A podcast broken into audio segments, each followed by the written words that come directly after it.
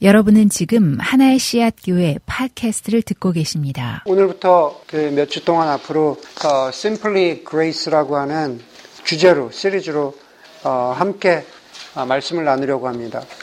어, Simply Grace 아, 오늘 그 시리즈를 시작하면서 아, 우연찮게 어떤 참석했던 그 교단의 모임에서 이 시리즈를 아주 잘 표현해 줄 만한 그 어떤 시의 한, 한, 시 한 구석을 찾았어요. 한 줄을 찾아가지고, 예, 이렇게 화면에 나오길래, 예, 금방, 예, 캡처를 했습니다.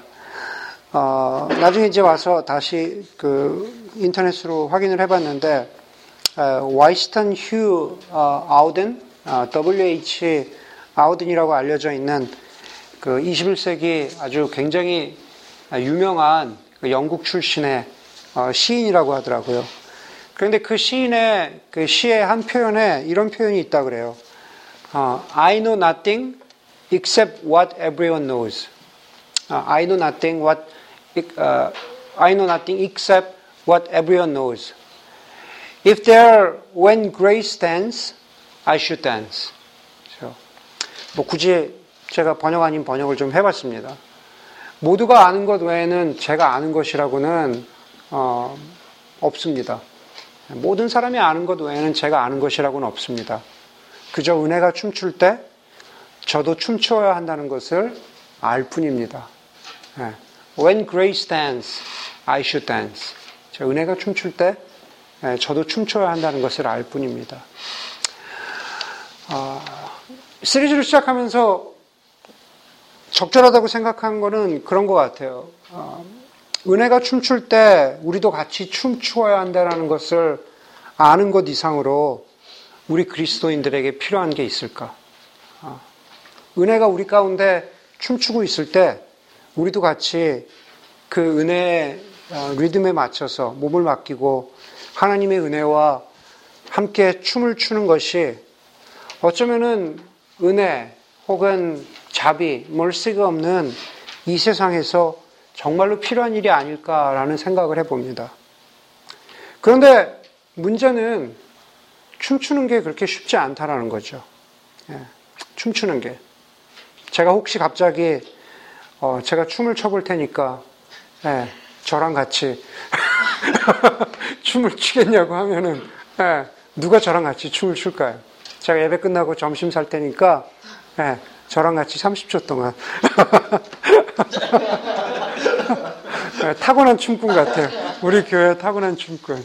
그런데 그럴 사람이 많이 없죠. 저랑 같이 춤추자 그래서 춤출 사람이 많이 없다라는 겁니다. 사무엘하 6장에 보면 하나님의 언약궤를 예루살렘으로 옮기는 장면이 나옵니다. 뭐 십계명 또뭐 어, 아론의 쌍난 지팡이나 또 이런 것들을 담았던 만나를 담았던 항아리를 담았던 그 언약궤를 예루살렘으로 옮기는 그 장면이 나오는데 거기에 보면은 다윗 왕이 기뻐서 춤추는 장면이 나오죠.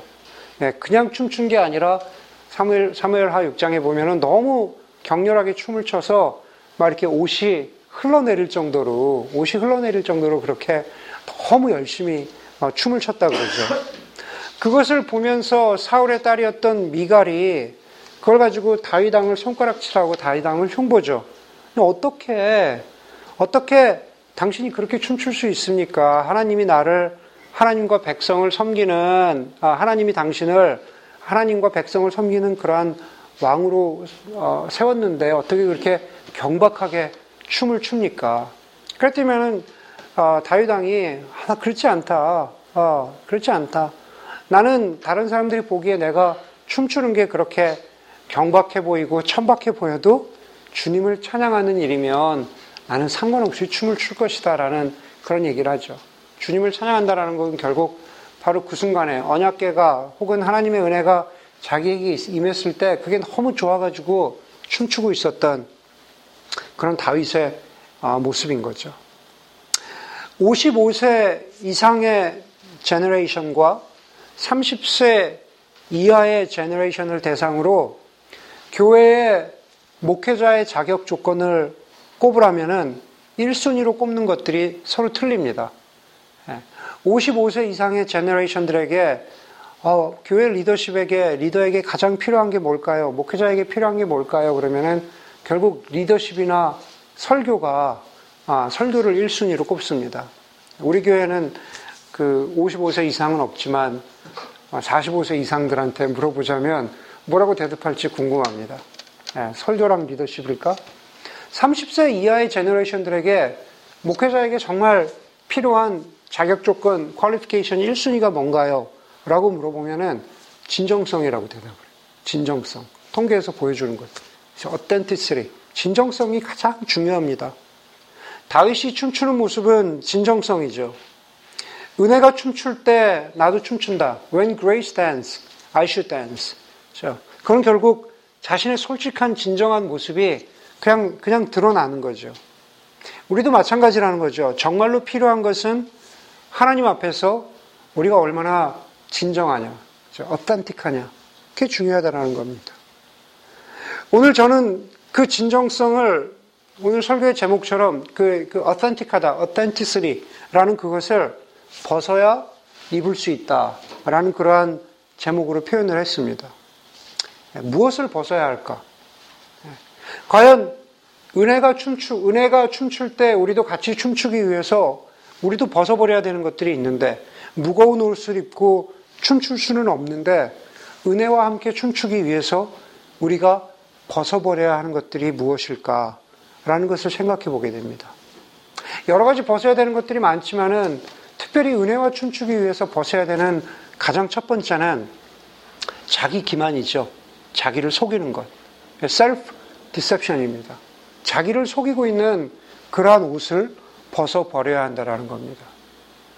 요한일서 1장 8절에 보면은 self deception, 자기 기만에 대해서 이렇게 말합니다. 우리가 죄가 없다고 말하면 우리는 자기를 속이는 것이요. 진리가 우리 속에 없습니다. 나는 괜찮다고 말한다면, 나는 죄가 없다고 말한다면 그것은 나는 내 자신을 속이고 있는 겁니다. 내 속 안에 진리가 없습니다. 라는 것이라고 사도 요한은 말합니다. 여러분 오늘 우리가 읽은 누가복음의 본문에서 그렇게 자기를 속이고 있는 사람들, 자기는 마치 죄가 없다고 이야기하는 사람들, 바로 자기 기만에 빠진 사람들을 우리가 볼 수가 있습니다. 오늘 우리가 읽은 본문 앞에서는 오늘 우리가 읽은 짧은 본문과 관련되는 중요한 사건이 나옵니다. 그건 뭐냐면은 우리가 잘 아는 세례 요한이, 죠, 나 사도 요한, 세례 요한이, John the Baptist, 세례 요한이 자신의 제자들을 예수님께 보내서 예수님 당신이 메시아입니까? 그렇게 물어보는 장면이 나옵니다. 그랬더니만 예수님께서 세례 요한의 제자들에게 먼저 말하시기 전에 뭐라고 뭘 뭐 어떤 걸 보여주시냐면은 세례 요한의 제자들이 보고 있는 데서 아픈 사람, 귀신 들린 사람, 고통에 어, 고통 때문에 힘들어하는 사람들을 고쳐주세요. 고쳐주신 다음에 세례 요한의 제자들에게 말합니다.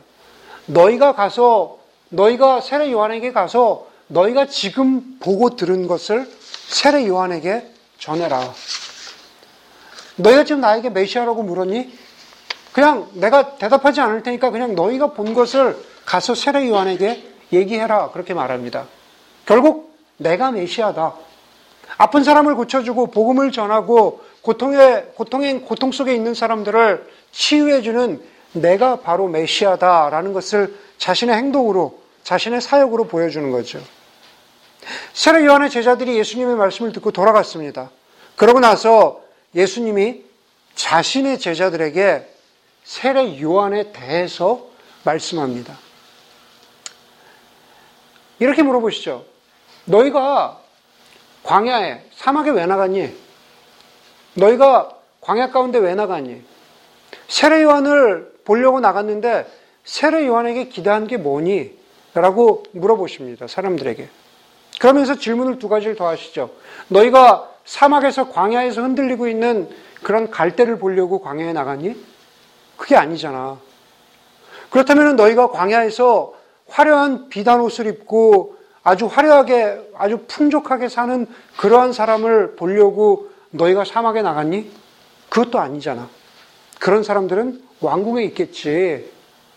너희가 광야에 나간 것은 바로 세례 요한이 전하는 회개의 메시지를 듣기 위해서 나간 거야. 그걸 다시 한번 확인해 주시죠. 다시 컨펌을 해 주십니다.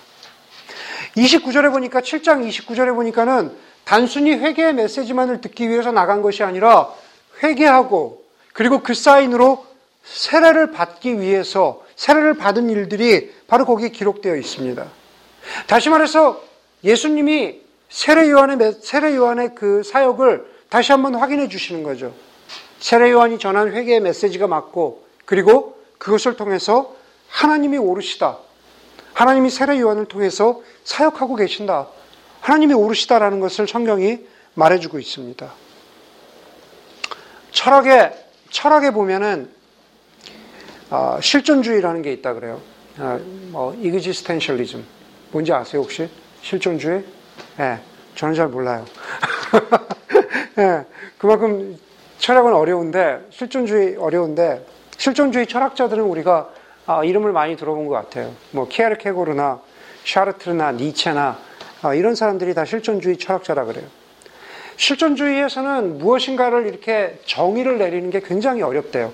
네, 그런데 실존주의에서 인간을 이해할 때 가장 중요한 것은 제가 아까 말씀드린 진정성이라 그래요. 어탄틱한 사람.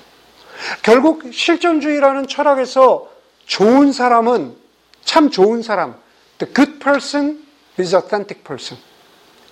실존주의에서 얘기하는 참 괜찮은 사람은 자기 자신에 대해서 진실한 태도를 갖고 있는 사람이 그 사람이 괜찮은 사람이고 진실한 태도가 가장 최고의 선이 되는 게 그게 바로 실존주의에서 얘기하는 중요한 가치 중의 하나라는 겁니다. 여러분, 세례 요한의 메시지를 듣고 자신의 죄를 회개하고 그리고 세례를 받은 사람들은 실존주의 철학에 따르면 좋은 사람들입니다. 자기 자신에 대해서 진실했기 때문이죠. 회개의 메시지에 대해서 그것을 받아들이고 그리고 거기에 반응한 사람들이기 때문에. 진정성 있는 사람들은 자기를 속이는 사람들이 아니기 때문에 그렇죠. 그런데 오늘 본문에 보니까 자기를 속이는 사람, 자기 기만에 빠진 사람들이 있습니다. 바로 바리새인들과 율법학자들이죠. 30절에 보니까는 30절에 이렇게 어, 말하고 있어요. 우리가 읽지는 않았지만은 30절 앞에 보면은 그러나 바리새 사람들과 율법학자들은 많은 사람들은 회개의 메시지를 듣고 회개했는데 그런데 그런데 바리새파 사람들과 율법학자들은 요한에게서 세례를 받지 않음으로써 자기들에 대한 하나님의 계획을 물리쳤다라고 그렇게 말합니다. 진정성 있는 사람들이 아니다라는 뜻이죠. 진정성 있는 사람들이 아니다라는 뜻입니다. 성경의 다른 곳에 보면은 이 바리새파 사람들을 갖다가 종교적으로 참 진지하고 괜찮은 사람들이라고 그렇게 말합니다. 심지어 바리새파 사람들을 아, 안 좋은 뜻으로 얘기하는 거죠. 자기를 속이는 사람으로 표현하지만 어떻게 표현하냐면 그 사람들을 겉은 회칠한 무덤 같은데 속은 썩어 있다 그러죠. 네, 겉모습은 색깔을 칠해 놓은 아주 아름다운 무덤처럼 보이지만 무덤은 무덤이라는 거예요.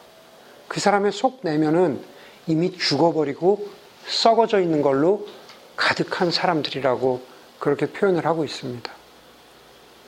그러면서, 그러면서 31절 보세요. 31절에 보니까는 그러니 이 세대의 사람을 무엇에 비길까? 그들은 무엇과 같을까? 그럽니다. 이 세대의 사람은 넓은 의미에서는 자기를 속이는 모든 사람을 이야기하기도 하지만은 조금 좁게 얘기하자면은 바로 그 전에 얘기한 자기를 속이고 있었던 바리세파 사람들, 율법학자들, 자기 기만에 아주 깊이 빠져, 빠져버린 사람들을 말하고 있는 겁니다. 과연 그 사람들, 이 세대의 사람들이 자기를 속이는 방식은 무엇일까? 라는 것을 오늘 몇 가지로 나눠서 생각해 보려고 하는 겁니다. 제가 오늘 이야기하는 그 자기를 속이는 방식은 그 어떤 그 책에서 그 많은 아이디어들이 왔습니다. 뭐 I Told Me So, 뭐 자기 기만 은혜의 옷을 입다라는 2011년인가 11년에 그 Christian living Christianity Today에서 선정한 올해의 책에 뽑힌 책이에요. 예, 올해의 책을 우리가 더 이상 신뢰해야 해야 되냐 말아야 되냐라는 게 이제 신뢰해야 되냐 말아야 되냐라는 게 우리 교회 한 그룹에서도 이슈가 됐었는데 근데 어, 그것도 크리스천 리빙에서 근데 이 책은 제가 설교를 준비하면서 읽어보, 읽어보니까 괜찮아요. 예, 조금 철학적이기도 한데 예, 자기 기만 은혜의 옷을 입다. 한국 번역 제목은 그런데 어, 그 원래 제목은 I told me so. Told me so. 예. 근데 거기서 보니까는 이 세대, 이 세대의 사람들이 자기를 방식, 자기를 속이는 방식이 무엇이냐? 첫 번째는, 어, 이런 단어가 써 있더라고요. 어, 이게 뭐 불언지 뭔지 모르겠는데, 르스, 르상티망? 예, 르상, 르상티망이라 그래요. 예. 굳이 번역을 하자면은 자기의 감정을 다시 재정리하는 거예요. 자기의 감정을 그냥 이렇게 다시, 다시 reorganize 하는 거죠. 아, 니체가 처음에 프리드리히 니체가 얘기했다고 알려진 그 단어라 그래요. 르상티망. 감정을 다시 재정리한다. 그게 뭘까? 아, 간단하게 설명해서 이런 겁니다. 이솝 우화에 보면은 아, 여우와 포도 이야기가 나오잖아요. 저 여우가 그냥 그 포도가 너무 먹고 싶어가지고 계속 점프를 하지만은 결국엔 어떻게 돼요? 예, 포도를 잡지 못하죠. 예, 그러면서 마지막에 어, 여우가 뭐라고 말합니까?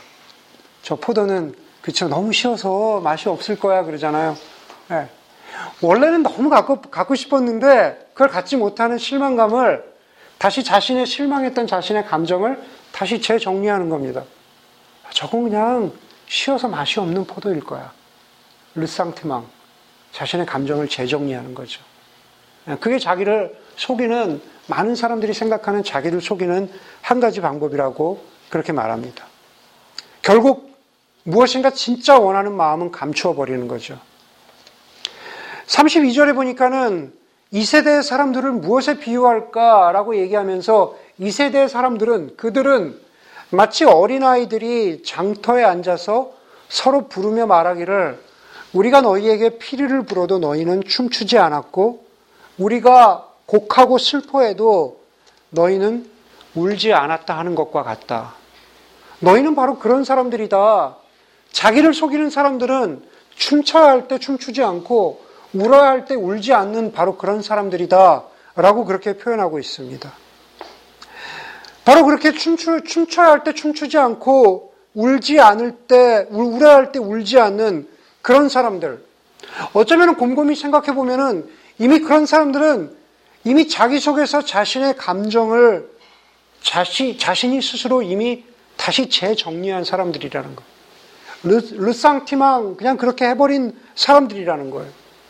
어쩌면 바리세파 사람들과 율법 율법학자들도 사도 어, 세례 요한의 메시지를 광야에서 들으면서 나도 정말 저 사람들처럼 무릎 꿇고 회개하고 나도 정말 저 사람들처럼 하나님 앞에서 울고 회개하면서 세례받고 싶은 그렇게 다시 한번 거듭나고 싶었는데 그것이 정말로 자신들이 원하는 것이었는데 무슨 이유인지 모르지만 사회적인 눈초리가 그렇게 어, 부담스러워서 그랬는지 아니면 자신의 내면 속에 어떤 이유들 때문에 그랬는지 자신의 자신의 가치관 때문에 그랬는지 그것이 그 이유와 무엇이든지 간에 너무 무릎 꿇고 회개하고 그리고 은혜와 함께 춤추고 싶었는데 그러지 못하고 자신의 감정을 재정리해버린 거죠.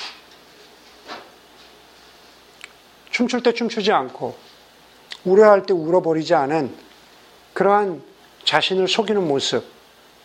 그것이 바로 오늘 첫 번째 본문에서 나타나는 자신을 기만하는 사람들의 모습이라는 거죠. 자기 기만의 또 다른 모습은 그 책에서 얘기하기를 우리가 흔히 알고 있는 대로 합리화라 그럽니다. 합리화. 자기를 갖다 합리화한다. 우리 뭐 그건 가장 보편적으로 많이 쓰는 말이죠. 근데 합리화한다라는 게 합리화한다라는 게 과연 무슨 뜻일까? 합리화한다, rationalize 한다라는 것을 어떻게 define 할 수 있을까? 음, 그 책의 저자가 달라스 윌러드 밑에서 그 USC에서 철학 박사를 한 사람이라 그런지 어, 아주 이 디파인 하는데 정, 무슨 정의를 내리는데 되게 잘 해놨어요. 합리화라는 것은 그 책에 따르면 합리화라는 것은 합리적인 방식으로 얻은 것이 아닌 어, 합리적인 방식으로 얻은 것이 아닌 가치나 믿음이나 행동을 합리적으로 정당화하는 것이래요. 예. 방법으로 얻은 가치나 행동이나 믿음을 rationalize 하는 게 그게 바로 합리화라고 그렇게 표현을 하더라고요. 예, 어떤 면에서 꽤 sense한, 꽤, 꽤 sense한 그런, 그런 그 정의인 것 같아요. 33절에 보니까는 그들을 어떻게 비유할까라고 이야기하면서 33절에서 이 세대의 사람들은 이렇게, 이렇게 또 얘기한대요. 세례 요한을 향해서 이, 이 세대의 사람들은 자기를 기만하는 사람들은 세례 요한을 향해서 그 사람은 빵도 먹지 않고 포도주도 마시지 않으니 그는 귀신이 들렸다. 세례 요한에 대해서 그렇게 말한대요. 어. 빵도 먹지 않고 포도주도 마시지 않으니 그는 귀신이 들렸다. 빵도 먹지 않고 포도주도 마시지 않기 때문에 귀신 들렸다고 얘기하는 건 그건 오바죠. 네. 빵도 먹지 않고 포도주도 마시지 않기 때문에 귀신 들렸다고 얘기하는 것은 합리화입니다. 합리적인 방법으로 바리새인들이 그 결론에 도달한 게 아니죠. 그런데 그걸 갖다가 합리화하고 있습니다. 바로 그런 모습입니다. 다시 말해서 이 세대의 사람들이 바리새파 사람들이 자기를 기만하는 사람들이 자기들 스스로에게 이건 이것은 바로 합리적인 믿음이야. 세례 요한은 저런 사람이야라고 자신이 믿어버린 것을 그냥 그렇게 합리화해 버립니다. 그러면서 정작 들어야 할 세례 요한의 회개의 메시지에 대해서는 귀를 닫아버리고 눈을 멀리 합니다. 눈을 감아버리죠. 자기 기만의 모습, 합리화시키는 모습, 가장 대표적인 자기 기만의 한 방법이라고 그렇게 말하고 있습니다. 감정을 재정리하는 것, 합리화하는 것, 그리고 그 책에서 얘기하는 또 다른 자기 기만의 중요한 모습 중에 하나는 자신의 관심을 관리하는 거라 그래요. interest control. 자신의 관심을 관리하는 거예요. 컨트롤하는 거예요. 다시 말해서 내가 어떤 것에 대해서 혹은 내가 어떤 사람의 이 부분에 대해서만 관심을 갖겠다고 결정함으로써 자신의, 자신의 경험을, 자신의 관심을 컨트롤하는 거죠. 그것은 이 대상에게도 마찬가지고 자기 내면에게도 마찬가지. 내, 내 내면에서 내가 가지고 있는 어떤 가치나 믿음이나 행동에 대해서 나는 여기에만 관심을 갖겠다고 컨트롤하면서 정작 관심을 가져야 할 다른 부분을 무시하는 거죠. 이 무시된 부분은 결국 자기를 속이는 모습인 거죠. 네, 그런 모습으로 나타난다는 겁니다. 이 세대의 사람들이 34절에서 예수님에 대한 관심을 컨트롤합니다. 예수님의 이 부분에 대해서만 관심 갖고 정작 예수님의 이 부분에 포커스를 두어야 되는데 그 부분은 무시하고 있어요. 34절에 보니까는 인자는 와서 먹기도 하고 마시기도 하니 너희가 말하기를 보아라. 저 사람은 마구 먹어대는 자요. 포도주를 마시는 자요. 세리와 죄인의 친구다. 라고 그렇게 말하고 있습니다. 여러분, 예수님에 대한 진실은 뭡니까? 정작 모든 사람들이 예수님에 대해서 관심을 가져야 할 때 놓치지 말아야 되는 부분은 예수님은 하나님의 아들이시고 예수님은 구세주이시고 예수님은 이 세상의 창조주이시라는 것, 리디머라는 것. 그게 모든 사람이 두어야 할 관심인 거죠. 광야에서 회개를 했던 사람이나 바리새인들이나 모든 인류가 가져야 되는 관심은 바로 예수님에 대한 그런 부분입니다. 주님은 우리를 구원하시고 우리가 하나님과 연합한 삶을 살도록 그것이 정말로 예수님이 우리에게 바라시는 것이라는 것이 정말 우리가 관심을 두어야 하는 부분이죠. 그런데 이 세대의 사람들, 자기를 속이는 사람들은 예수님에 대한 관심을 컨트롤하죠. 예. 어떻게 나타납니까? 예수님에 대한 관심을 그저 저 사람은 인자는 먹고 마시는 사람이다. 먹는 걸 좋아하고 마시기를 즐겨하는 사람이다. 세, 세리와 죄인의 친구다. 바로 거기서 멈춥니다. 틀린 얘기는 아니에요. 먹기도 좋아하셨고, 마시기도 좋아하셨고, 세리와 죄인들의 친구다. 팩트입니다. 사실입니다. 그런데 거기에서만 멈추면 안 된다라는 거죠. 바로 이 세대의 사람들, 자기를 속이는 사람들의, 자기 기만에 빠져 있는 사람들의 바로 그 믿음 속에는 예수님의 진 면목은 드러나지 않고 그냥 먹고 마시는 사람으로만 남아 있습니다. 바로 바리새인들에게 그랬다는 거죠. 예수님에 대한 자신의 믿음을 속이고 그리고 예수님을 진정으로 만나고 알아야 할 자신을 속여버리는 그런 모습을 우리는 본문에서 볼 수가 있습니다. 아까 바리새파 사람들을 겉은 회칠한 무덤 같지만 속은 온갖 죽어 있고 더러운 것으로 가득 찬 사람들이라고 그렇게 성경은 말한다고 했습니다. Simply Grace라는 주제를 우리가 함께 나누면서 어쩌면 우리들이 너무 오랫동안 신앙생활을 하면서 화석화되면서 혹시 바리세파 바리세파 사람들이 가진 이 세대의 사람들이 가진 그 모습이 우리 속에 자기 기만의 각각 다른 모습으로 나타나 있지 않은지 한번 우리가 바리세파 사람들의 우리의 삶을 한번 대입해 보면 어떨까 하는 생각을 합니다. 르상티망 우리의 감정을 재정리하고 우리 자신을 신앙적으로 합리화하고 우리의 관심을 통제하는 방식으로 우리는 영적으로 자신을 속이고 있지는 않은지. 예수님과의 관계에서, 아니, 은혜가 필요한 바로 이 시점에도 우리는 자신을 기만하고 있지는 않은지. 정말로 우리가 은혜를 누리기 원한다면 자신을 속이는 자기 기만의 옷을 벗어버려야 은혜를 입을 수 있다는 겁니다.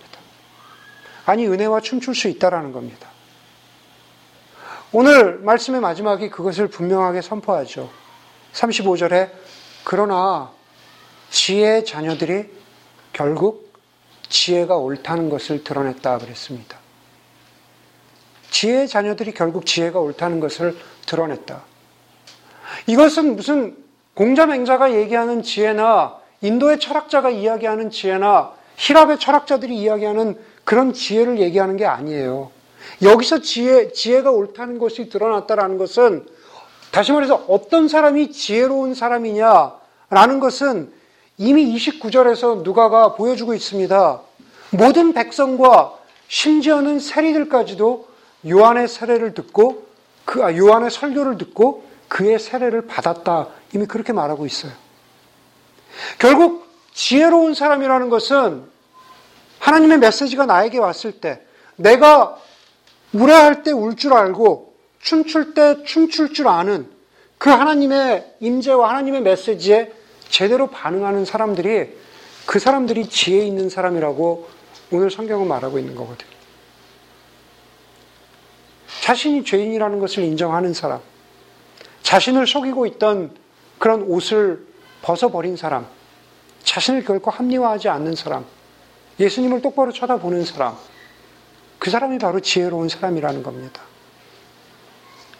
그것을 정말로 지혜 있는 사람을 오늘 성경에서는 그냥 이렇게 얘기할 수 있는 겁니다. 회개하는 사람. 자신을 속이지 않고 회개하는 사람. 결국 문제는 바리새파 사람들이나 아니면 지금 우리나 이 시대에도 회개가 가장 주목받지도 않고 환영받지도 않는 그런 죄라고 하는 단어와 깊은 관련이 있다라는 거죠. 회개는 죄라고 하는 단어와 함께 갈 수밖에 없는 단어라는 겁니다. 우리 시대뿐만이 아는 거, 우리 시대뿐만이 아니라 모든 시대에 그랬습니다. 죄라고 하는 것은 가장 인기 없는 단어 중에 하나였습니다. 영국의 유명한 작가였던 G.K. 체스터턴이 이런 얘기를 했죠. 기독교 교리 가운데 유일하게 기독교 교리 가운데 유일하게 경험적으로 증명 가능한 원죄를 현대인들이 거부한다라는 것은 놀라운 일이다 그랬어요. 원죄라는 것은 경험적으로 가장 증명 가능한 일입니다. 성경에서 이야기하고 있잖아요. 아니 오늘 아침에 제가 제가 아이들에게 설교했잖아요. 어떻게 증명 가능합니까? 우리 모두 죽어요. 예. 우리 모두 죽는다라는 이미 증명 가능한 바로 그 원죄를 현대인들이 거부하고 있다라는 게 정말 놀랍다. 정말 놀랍다. 라는 이야기를 했습니다.